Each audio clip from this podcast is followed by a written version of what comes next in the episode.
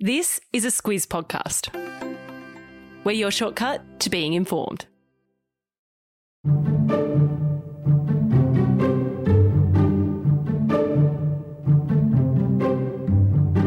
Feels like the 2020 Tokyo Olympics were on two seconds ago, and they kind of were because of COVID delays. But it's time to get set for the next round, the 2022 Winter Olympics in Beijing. And there's a lot going on international politics, human rights issues, the pandemic, and environmental concerns. And of course, a big global event where Aussies will compete for medals. So, this Squiz shortcut is a bit of a two hander. We'll cover the issues like why Australia and other nations are staging a diplomatic boycott, and we'll take a look at the sporting side and Australia's chances on the podium. Squiz Shortcuts is the backstory to the big news stories.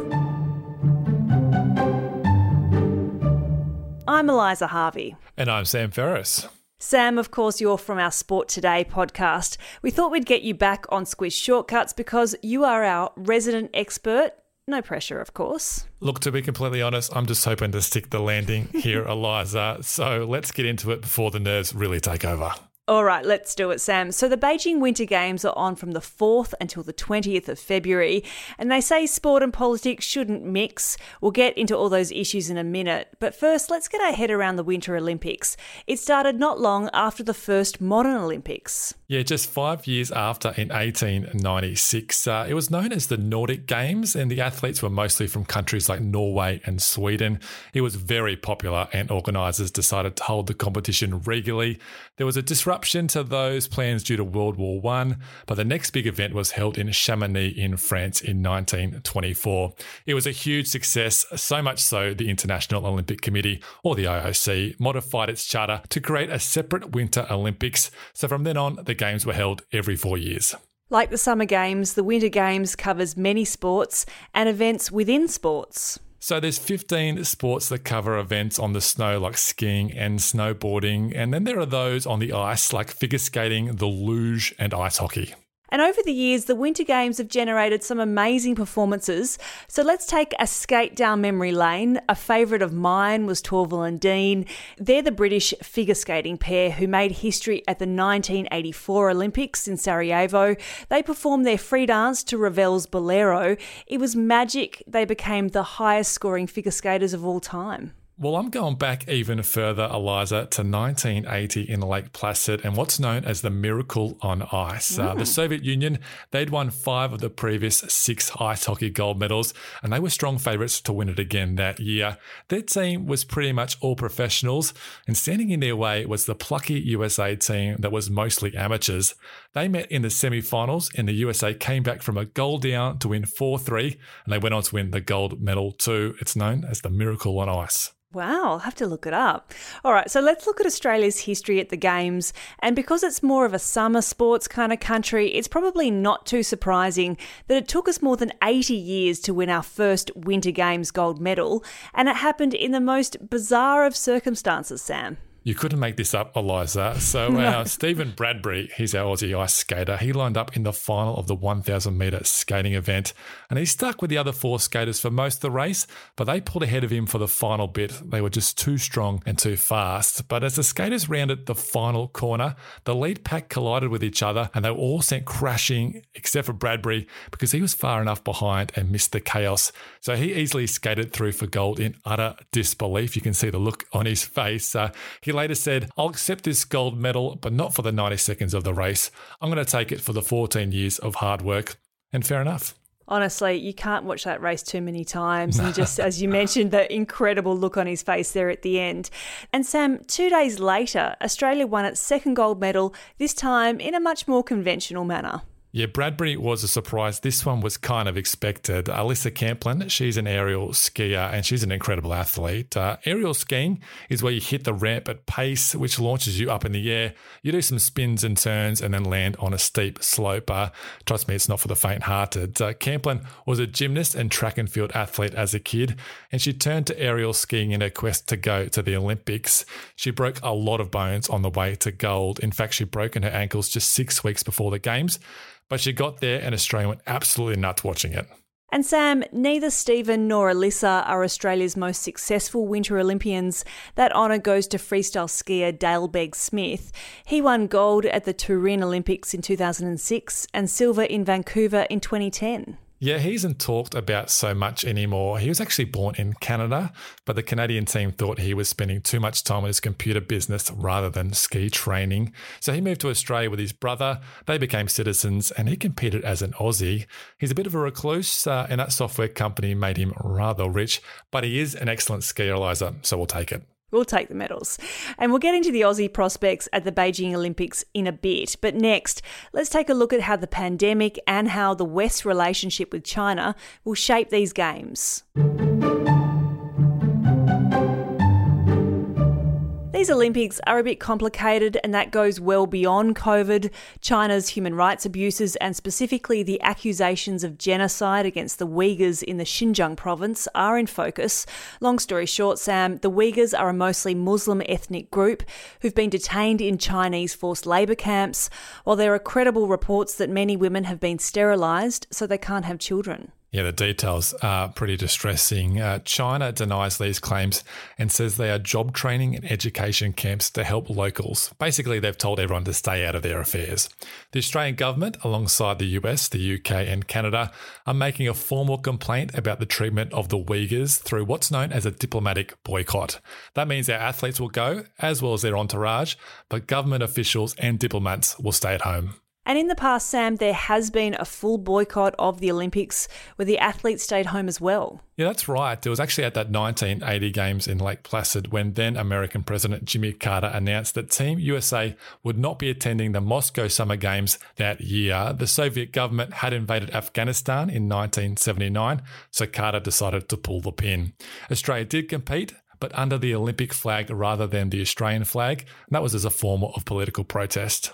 It was a huge call from the Americans. What was the reaction at home? Yeah, it was mixed. Uh, most US politicians agreed with the protest action, but a survey of some of the leading athletes at the time revealed that athletes had mixed thoughts.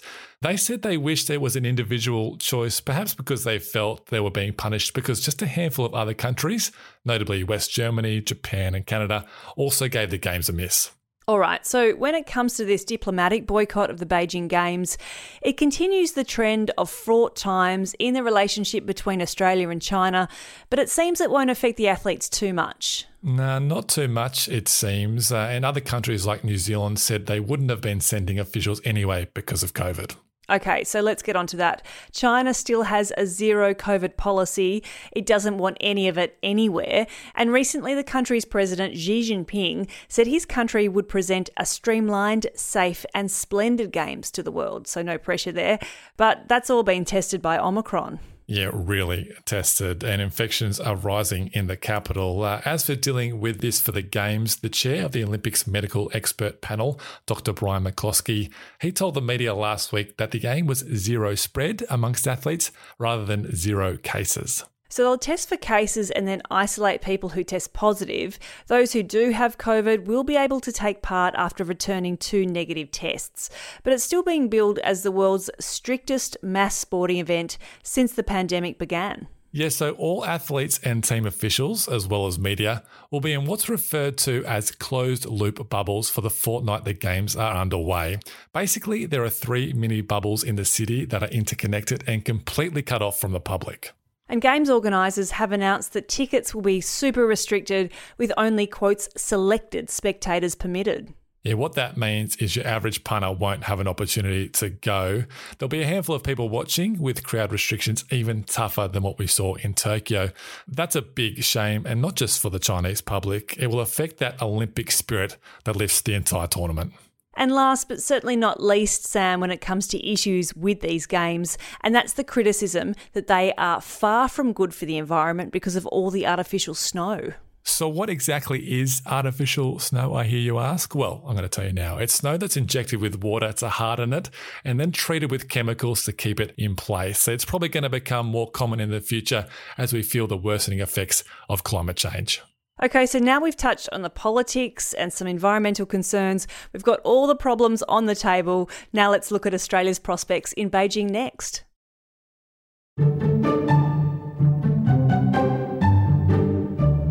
Sam, Australia won two silver and a bronze at the 2018 Games in Pyeongchang in South Korea, and we're sending 44 athletes to compete in Beijing, more than half are women.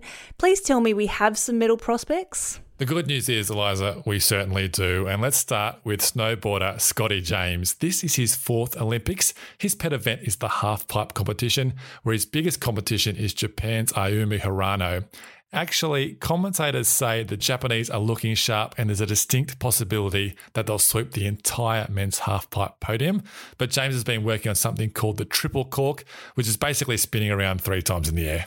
That sounds like don't try this at home kind of stuff. Absolutely. And as a general rule, uh, the more times you attempt to spin, the greater the chance of falling on your head. Uh, Eliza, don't ask me how I know that. I'm often amazed that boys get um, to the ripe old age of 21, but I've got you. So, one to look out for is mogul skier Jakara Anthony. She's having a great year on the slopes. Yeah, she really is. Uh, Anthony is ranked third in moguls this season and won a World Cup event in France late last year. She's a genuine gold medal chance and finished fourth in the moguls at the 2018 Winter Games in Pyeongchang. So watch out for her.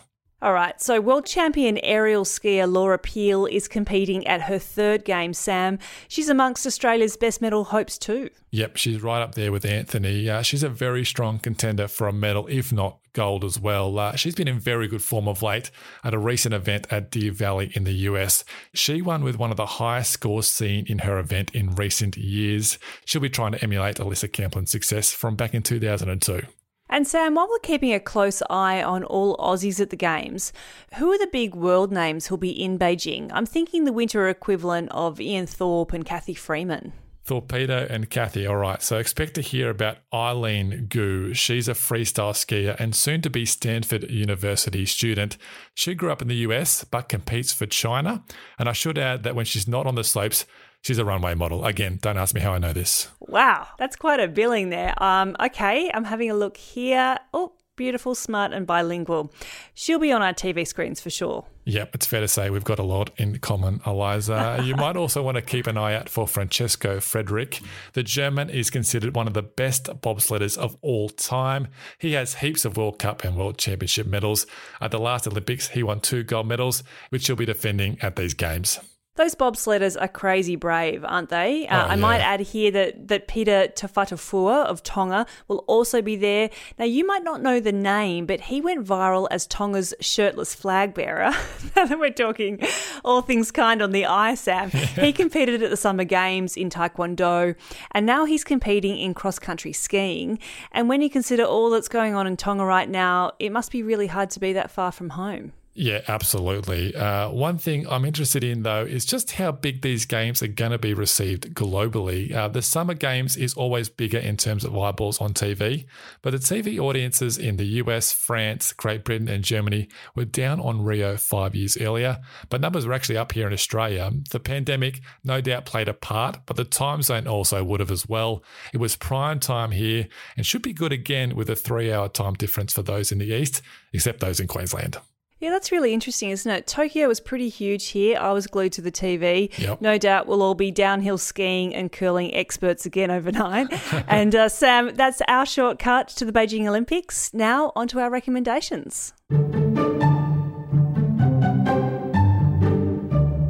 When you mentioned the bobsled team, it made me think of the movie Cool Runnings. If you haven't seen it, it's a movie loosely based on the true story of the Jamaican national bobsleigh team in the 1988 Winter Olympics. We'll pop a link to that in your episode notes. Well, I guess I can't say the Mighty Ducks now. You've gone down the movie route. Uh, that song, the Cool Running song, is always in my head around this time of year. Uh, instead, Eliza, I'm going to take this opportunity to shamelessly plug our daily Beijing show. It's called the Beijing Blitz, and it covers the big talking points and what's coming up in just a few minutes each day of the games. You can find it in the Sport Today podcast channel. So give it a search and enjoy. And thank you for tuning in to Squiz Shortcuts. If you like our shortcut, you might consider leaving a review in your podcast app. And we always love getting recommendations on shortcuts. So if you have any ideas or something you'd like us to get into, let us know at hello at thesquiz.com.au. Until next week.